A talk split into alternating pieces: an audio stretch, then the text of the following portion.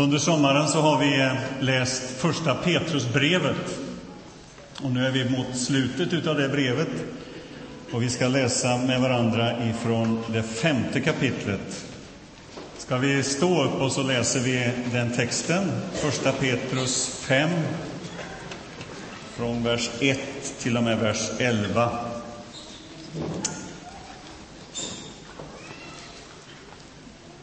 Till era äldste riktar jag nu denna maning, jag som själv är en av de äldste och kan vittna om Kristi lidanden, jag som också ska få dela den härlighet som kommer att uppenbaras. Var herdar för den jord som Gud har anförtrott er? Och vaka över den, inte av tvång utan självmant, så som Gud vill inte av vinningslystnad, utan av hängivenhet. Uppträd inte som herrar över dem som kommit på er lott, utan var föredömen för jorden.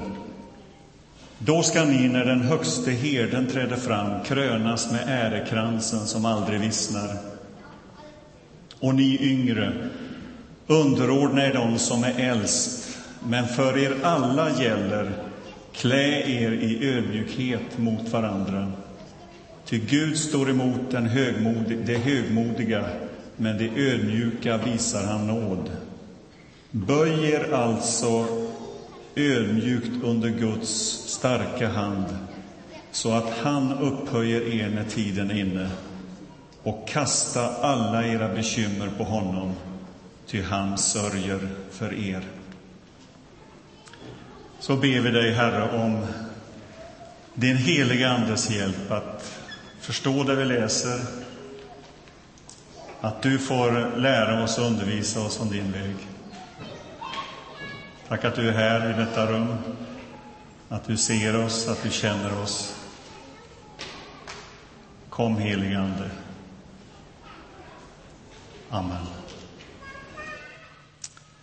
Varsågod och sitt.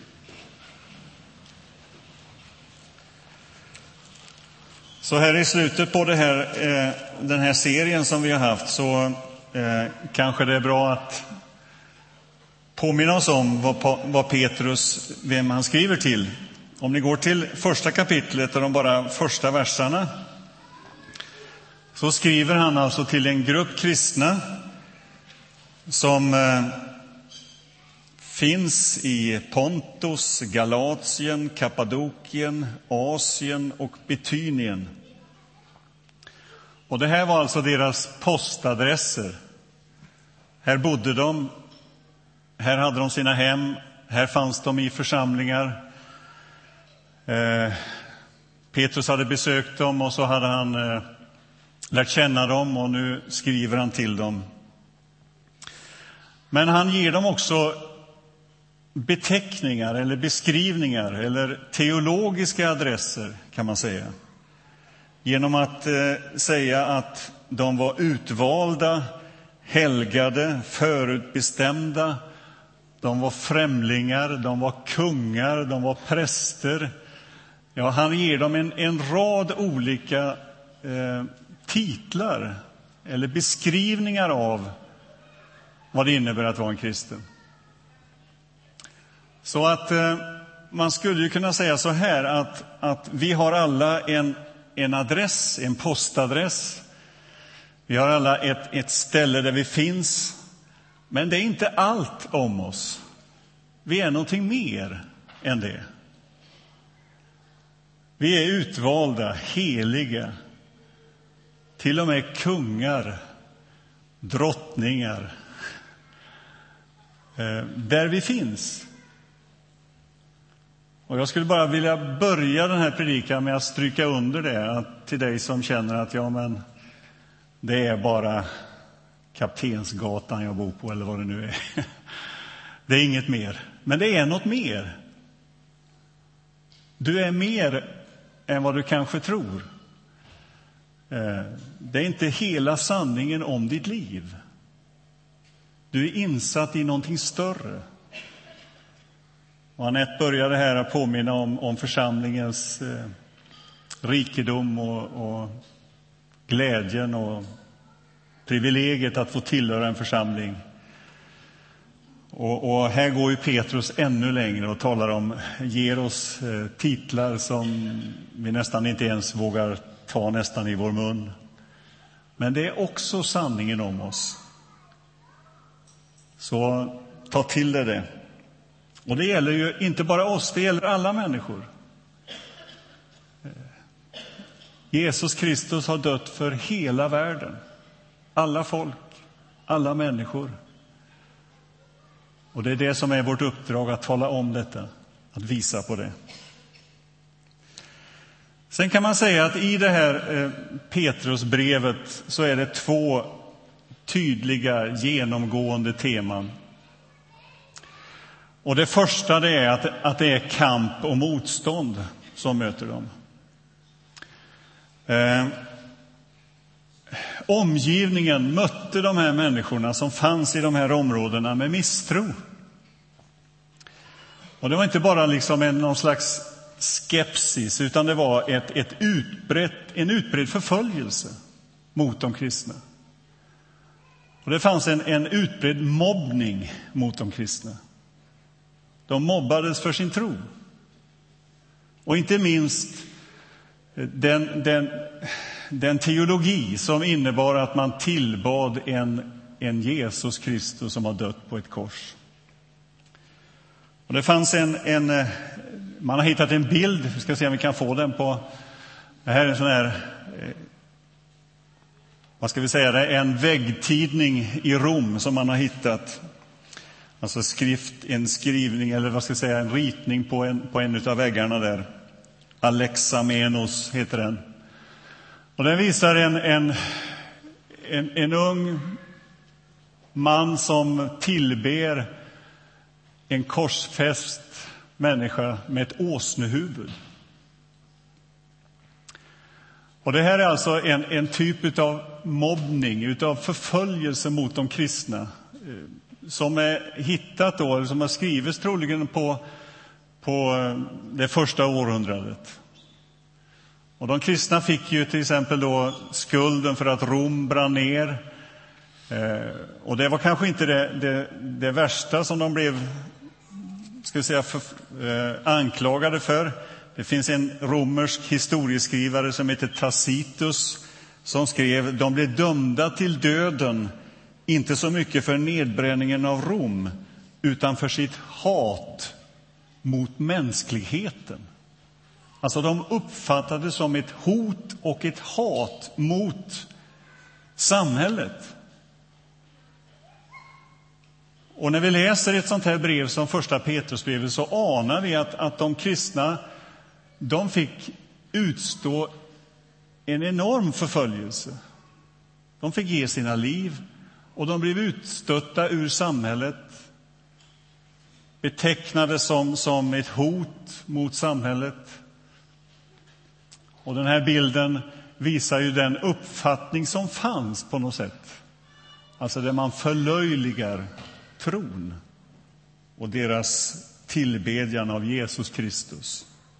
Hur kan man tillbe någonting sånt? Förlåt? Ja. Eh, det är det ena. Kamp och motstånd finns där. Det andra temat som, eh, som är tydligt i det här brevet, det är ju hoppet. Alltså, i varje kapitel så nämns att Jesus Kristus eh, är segraren och att Gud har makten.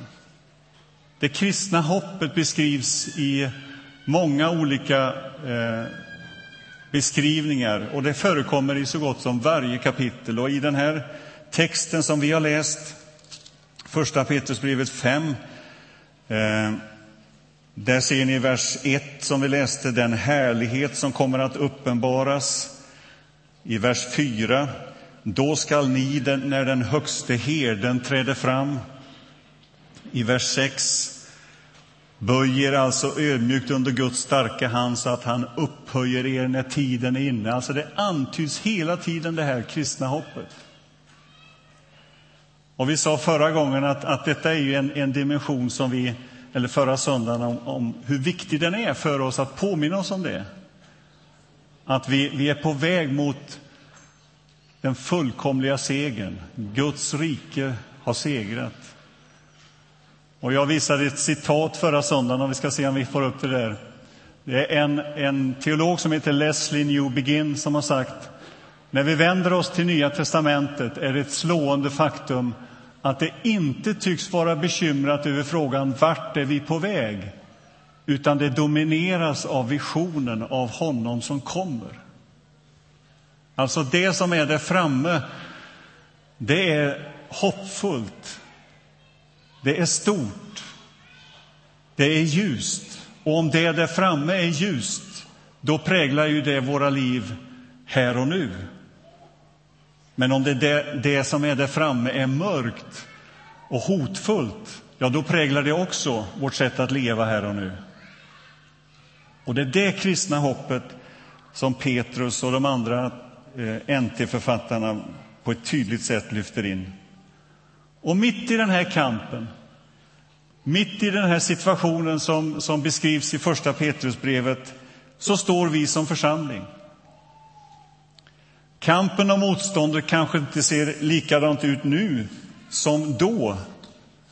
Eh, den kamp vi har att kämpa mot kanske är mer sofistikerad, mer klurig, mer förförande, förrädisk.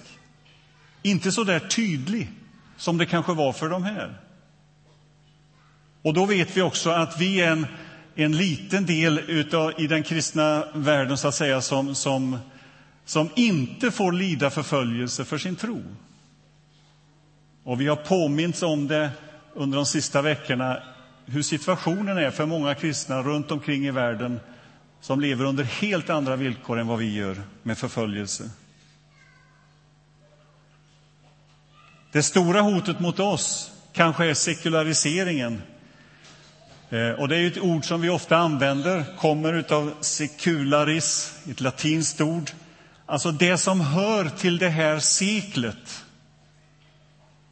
Alltså den stora frestelsen för oss kanske inte är den här yttre förföljelsen utan att vi bara räknar det som hör detta seklet till, alltså det som är under solen, det som är på jorden bara.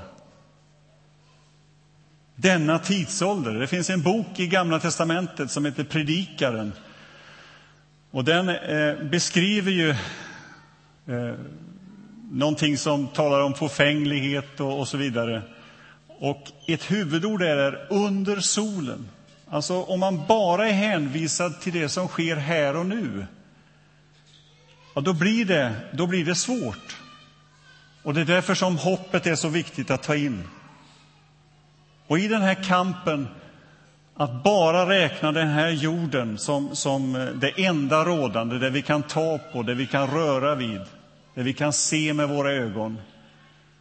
I det här utmanar oss Nya testamentet att räkna med det som inte syns. Att ha våra ögon riktade på han som kommer, som ännu inte är här, men som vi väntar på. Och därför så finns de här utmaningarna, uthållighet, häng på, bed, vaka, hela tiden så förekommer det. Och här står vi som församling och här står vi specifikt som pastorer. Och det är till dem som Petrus riktar sin uppmaning i det här stycket vi har läst. Han riktar sig till ledarskapet. Han riktar sig till dem som har som ansvar att vaka över församlingen. Det är till dem han vänder sig i den här texten. Det finns ju olika ord för detta. Han säger först till de äldste, och det eh, kan vara, översättas med biskop eller församlingsledare. Eh, och det är till dem han vänder sig i den här texten. Och jag har tänkt på det här att förbereda då att tala till pastorer och då skulle ni kunna gå ut allihop och jag står här själv och pratar. Men jag tror inte det är på det viset utan de, de principer som, som Petrus riktar till ledarskapet och specifikt till pastorer, det gäller oss allihop. Men låt mig få säga några ord om de där pastorerna. Jag har varit pastor i 30, drygt 30 år.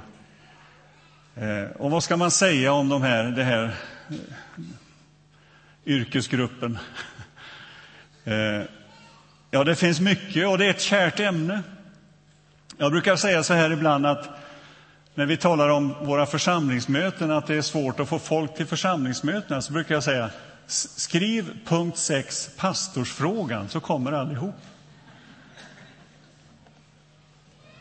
Eh, det var en församling där, där pastorn hade sagt upp sig och man eh, meddelade detta i församlingsmötet. Han hade varit på, i församlingen under många, många år. Och så säger ordföranden i församlingen, nu får vi be för pastorsfrågan. Och då reser sig en av medlemmarna upp och säger, den frågan har jag bett för i många år.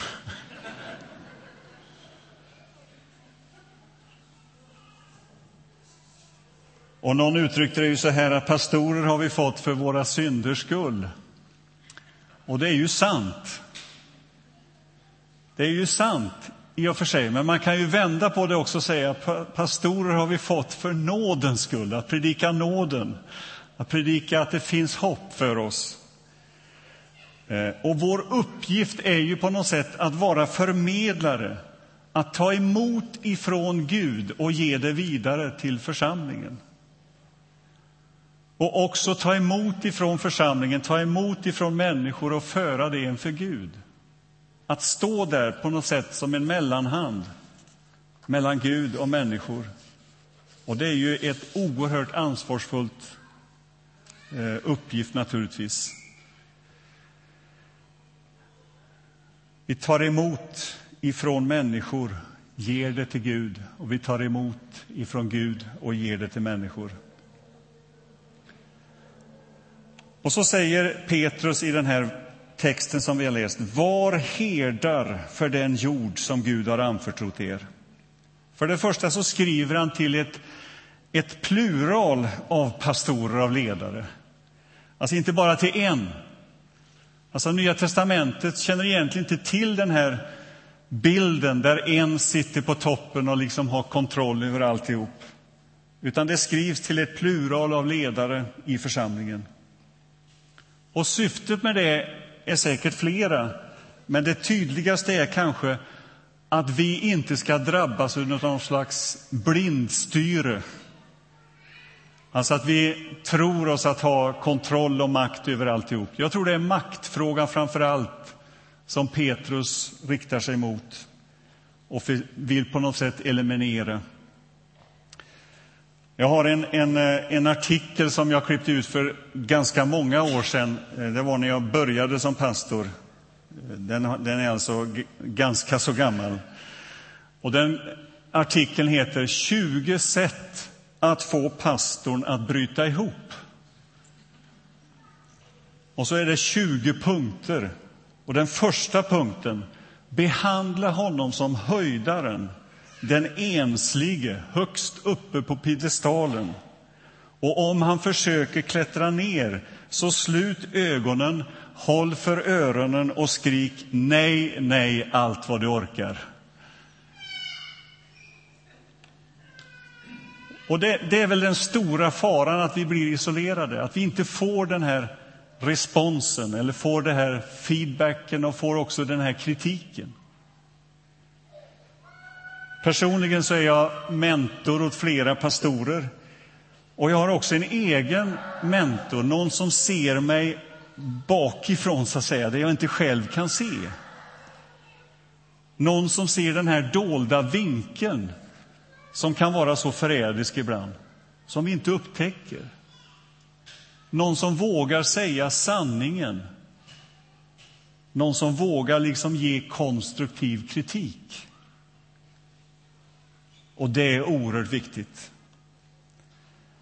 Och så ger Petrus i den här texten några förutsättningar, några egenskaper när han talar till ledarskapet. Och Det första är att han säger att var Jesus lärjungar. Alltså var föredömen, säger han i vers 3. Uppträd inte som herrar, utan var föredömen. Och jag skulle vilja säga, var Jesus lärjungar. Alltså ledarskap handlar om att vara exempel för Jesus. Vår uppgift är inte i första hand att överföra kunskap utan att främst vara modeller själva i våra liv. Det ska vara vår tydligaste predikan egentligen, våra liv. Var föredömen eller förebilder.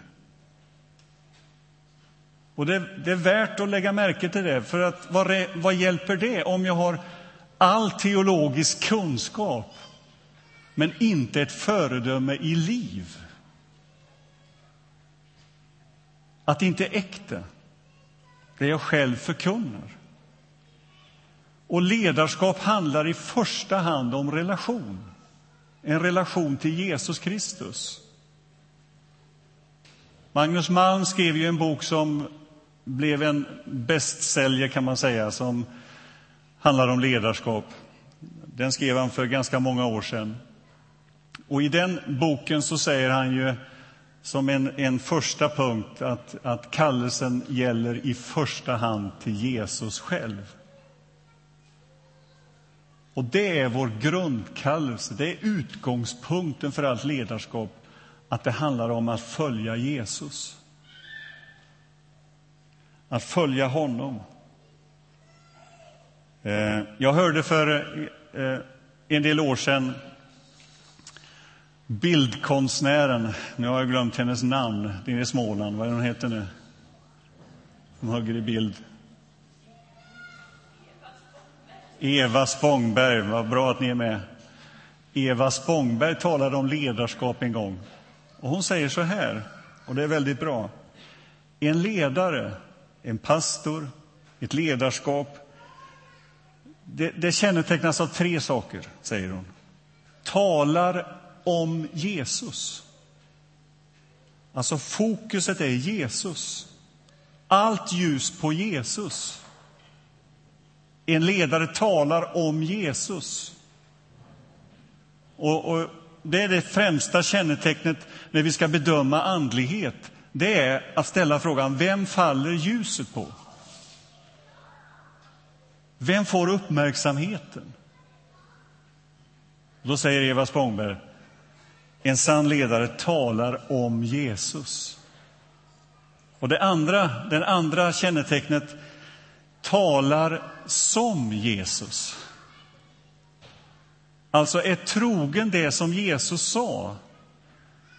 What would Jesus do? står det på handleden på, hos ungdomarna. Alltså, vad skulle Jesus ha gjort? Vad säger Jesus? Det är inte an, en annan teologi, ett annat ämne, utan att vara så trogen mot Jesus som man någonsin kan. Och det tredje, talar med Jesus. Och då kommer det in på bönen, alltså det som sker i det fördolda. Mitt eget liv, min efterföljelse till Jesus, alltså arbetet med mig själv. Så de där tre punkterna tycker jag är väldigt bra. En ledare, en pastor, talar om Jesus, talar som Jesus och talar med Jesus.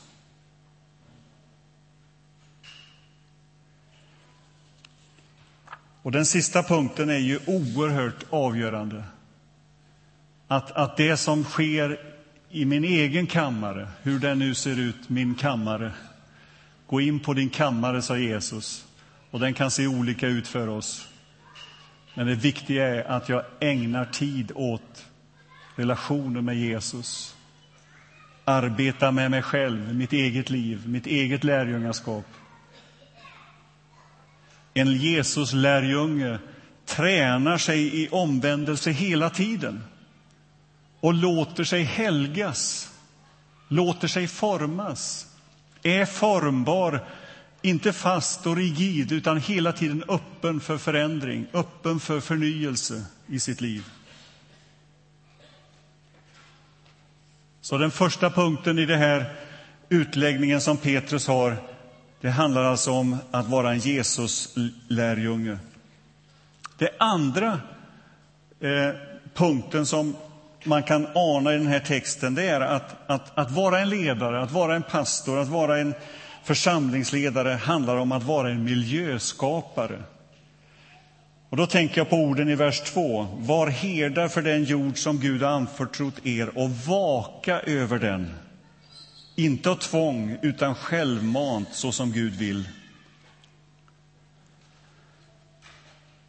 Jag läste en definition på ledarskap som, som har varit, tycker jag, eh,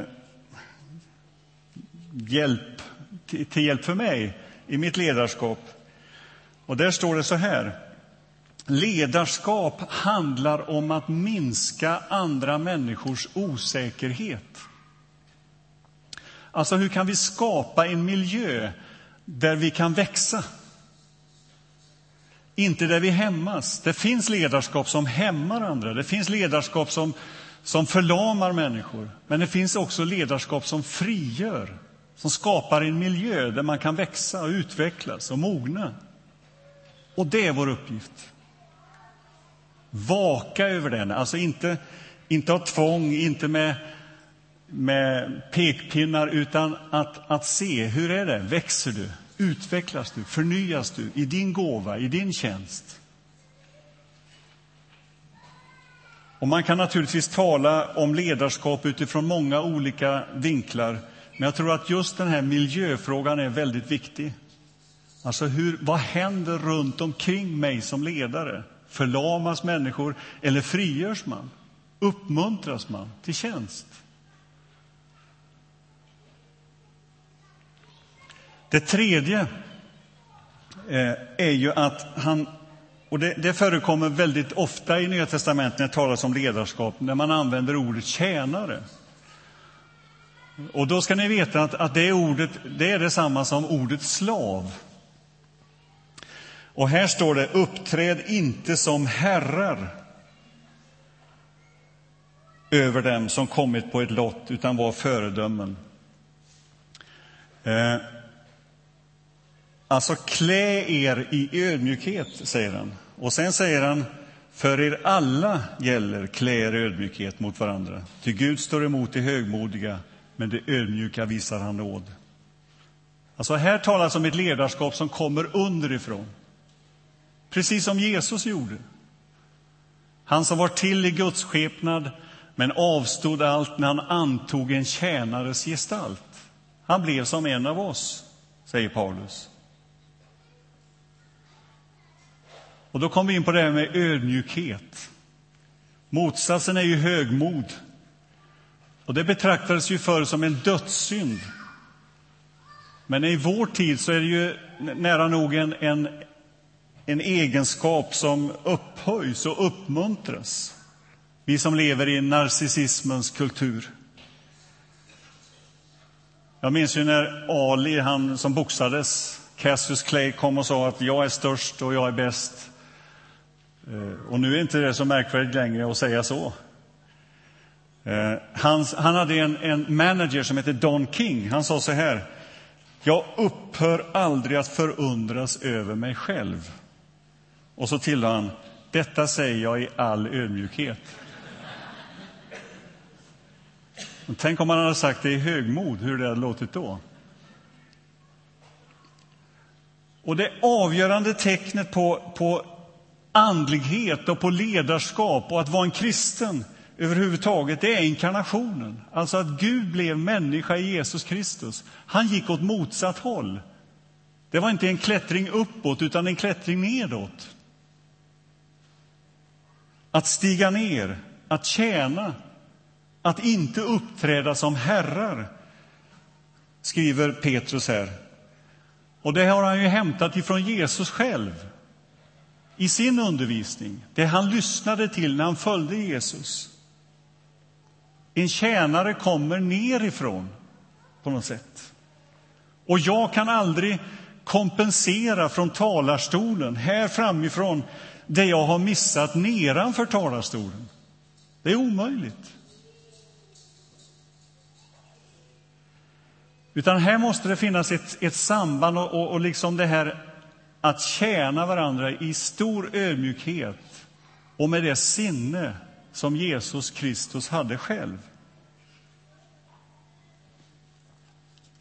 Och det är den, vad ska vi säga, det är den fokuset som, som Petrus här så, så tydligt riktar sig mot. Alltså sann ödmjukhet gör egentligen ingen affär av sig själv.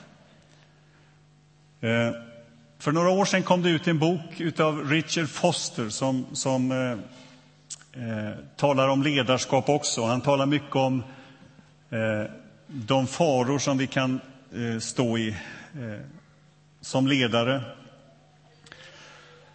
Och han säger så här i den boken, alltså det absolut bästa sättet att träna sig i ödmjukhet, ödmjukhet det är att tjäna i det fördolda.